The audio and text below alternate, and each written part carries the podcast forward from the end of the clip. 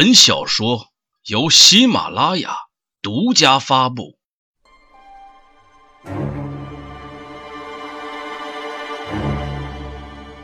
一个女人的背叛，一个男人的杀戮，一切谜团将在飞舞的樱花中水落石出。《樱之舞》，作者塔纳塔斯。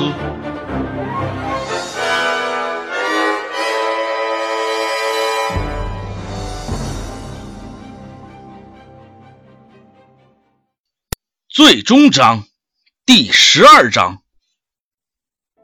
半个月后，也就是五月十九日，法院下达了对丁磊的死刑判决。在庭审过程中，丁磊表情依旧平静，让法官对于他犯下如此残忍的罪行感到很不解。到底怎样的憎恨能达到这种程度呢？在执行枪决的前一天，丁磊向法院申请见他的妻子一面，得到了批准。最后的二十分钟里，相守了大半辈子的夫妻，在这种情形下见了最后一面。丁磊的妻子已经表情漠然了。或许眼泪已经哭干了，在用尽所有的办法之后，还是无法逃脱法律的制裁。这就是法律的威严。他们相谈了二十分钟，在狱警的干预下，丁磊走回了他已经熟悉的牢房。这二十分钟里，大部分时间都是在说着他们的过去，表达着对对方的爱与不舍。最后，丁磊告诉妻子一件事。让他在他死后去找市局重案调查科的魏科长。六月三日，丁磊死后的第二天，他的妻子按照约定来到了市公安局重大案件调查科，跟着引路的警官来到魏科长的办公室，轻轻敲了敲门，待里面应声之后，便推门进去。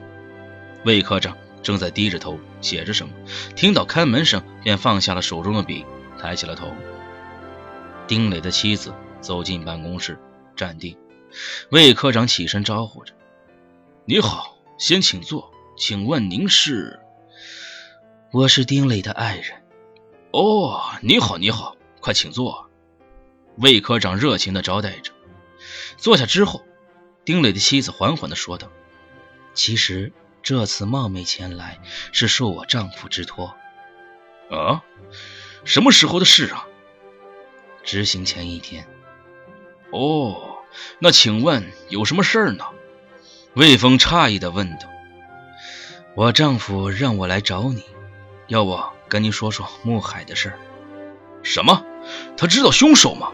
难道凶手真的是他？魏峰紧张的问着。不是，我丈夫生前对我说，他已经快要死了，也想通了，不想带着这个秘密到土里去，所以。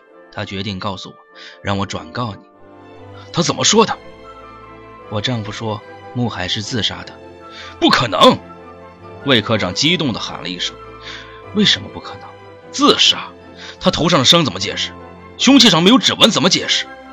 魏科长焦急地反问道：“您听我说，我丈夫是这么跟我说的。”丁磊的妻子轻轻地顿了一顿，接着说。我丈夫在杀人之后的第二天接到了一个电话，是穆海打来的，说是骗了他很多钱，他感到很内疚，然后说了地址，请他过去拿一些钱回来。这些钱都是他自己赚的。然后我老公就去了，到了之后发现门没锁，敲门也无人问津，便推开了门进去了。他在走廊门口看到一张纸，拿起来之后发现是一份遗书，底下有一张银行卡。卡上写着钱数跟密码。他打开那份遗书一看，才知道穆海自杀了，就在屋里。遗书上说，他利用了我老公，使他杀死了叶女士。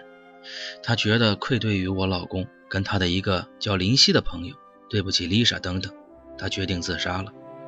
听到这里，好像是在编故事。魏峰听得有些云里雾里，可能是说累了，他便停了下来。魏峰给他倒了一杯水，放在他的右手边的茶几上。丁七拿起水杯喝了一口，又开始说：“当时时间有限，我老公只跟我讲了一些大概。他说他当时直接就懵了，这家伙临死时还拖了一个垫背的，因为他来过现场，人都死了，就是有一千张嘴也说不清楚，所以他把遗书收了起来，穿上一双塑料拖鞋，走进去一看，发现真的死了。我老公查看了一下尸体，身上有多处刀伤，估计是扎了几下没扎准。发现穆海的头上有一个大包在右侧，应该是自杀的时候因为疼磕到了某个地方。他发现是因为磕到了墙边的暖气片上。为了掩饰自杀，并且不能让自己有嫌疑的可能，他将尸体变换了一下角度，摆放成与暖气片平行，将用于自杀的水果刀上的指纹擦掉，将手机里最最最爱的号码拨出，这就将自己完全抛出在外了。因为不是他杀，所以你们根本找不到证据的。魏峰听呆了，就这么简单的一件事儿，将尸体变换一下角度，将指纹擦掉，就变成了一件完全没有头绪的他杀事件。丁磊的心机到底深到了何种地步？说完，丁七从包里拿出一张纸，说道：“这是我先生让我给你的，说这是穆海的遗书，请你们仔细验证。”可是啊，我们搜查了一天也没有发现这封信啊。他被我老公藏在了汽车轮胎内，你们就是找十年也找不到的。魏峰接过遗书，仔细的端详着，还没等考虑，丁七接着说：“你们要找的凶器被我先生藏到了汽车的油箱里，你们可以去找找。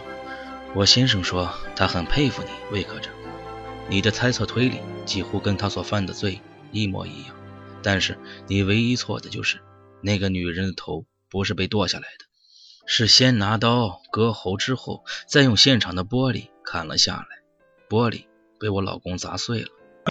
因为现场有鲜血喷溅的缘故，所以你们根本发现不了这个作案工具。现在你们可以回去仔细的查看，上面肯定留有什么证据的。说完，丁磊的妻子站起身，没多说一句话。转身走出了办公室。经过笔迹鉴定，确定了那封遗书确实是穆海所写，内容大致也跟丁七说的差不多，不过更多的是对自己所做的一切忏悔，以及自己对丽莎的爱与不舍。K 精神病院的病房里，林夕依旧呆滞着，看着白色的墙，嘴里不停的念叨着：“我想，丽莎了。”病房的门打开了，一个熟悉的身影出现在林夕的面前，是丽莎。在她休养了两个月后，终于康复出院了，没留下任何后遗症。在出院的第二天，她便赶来了林夕的医院。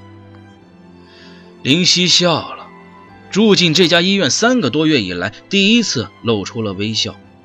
她笑的是那么傻，却又那么真切。丽莎强忍着眼泪，也微笑了。两双目光再一次的对视了起来。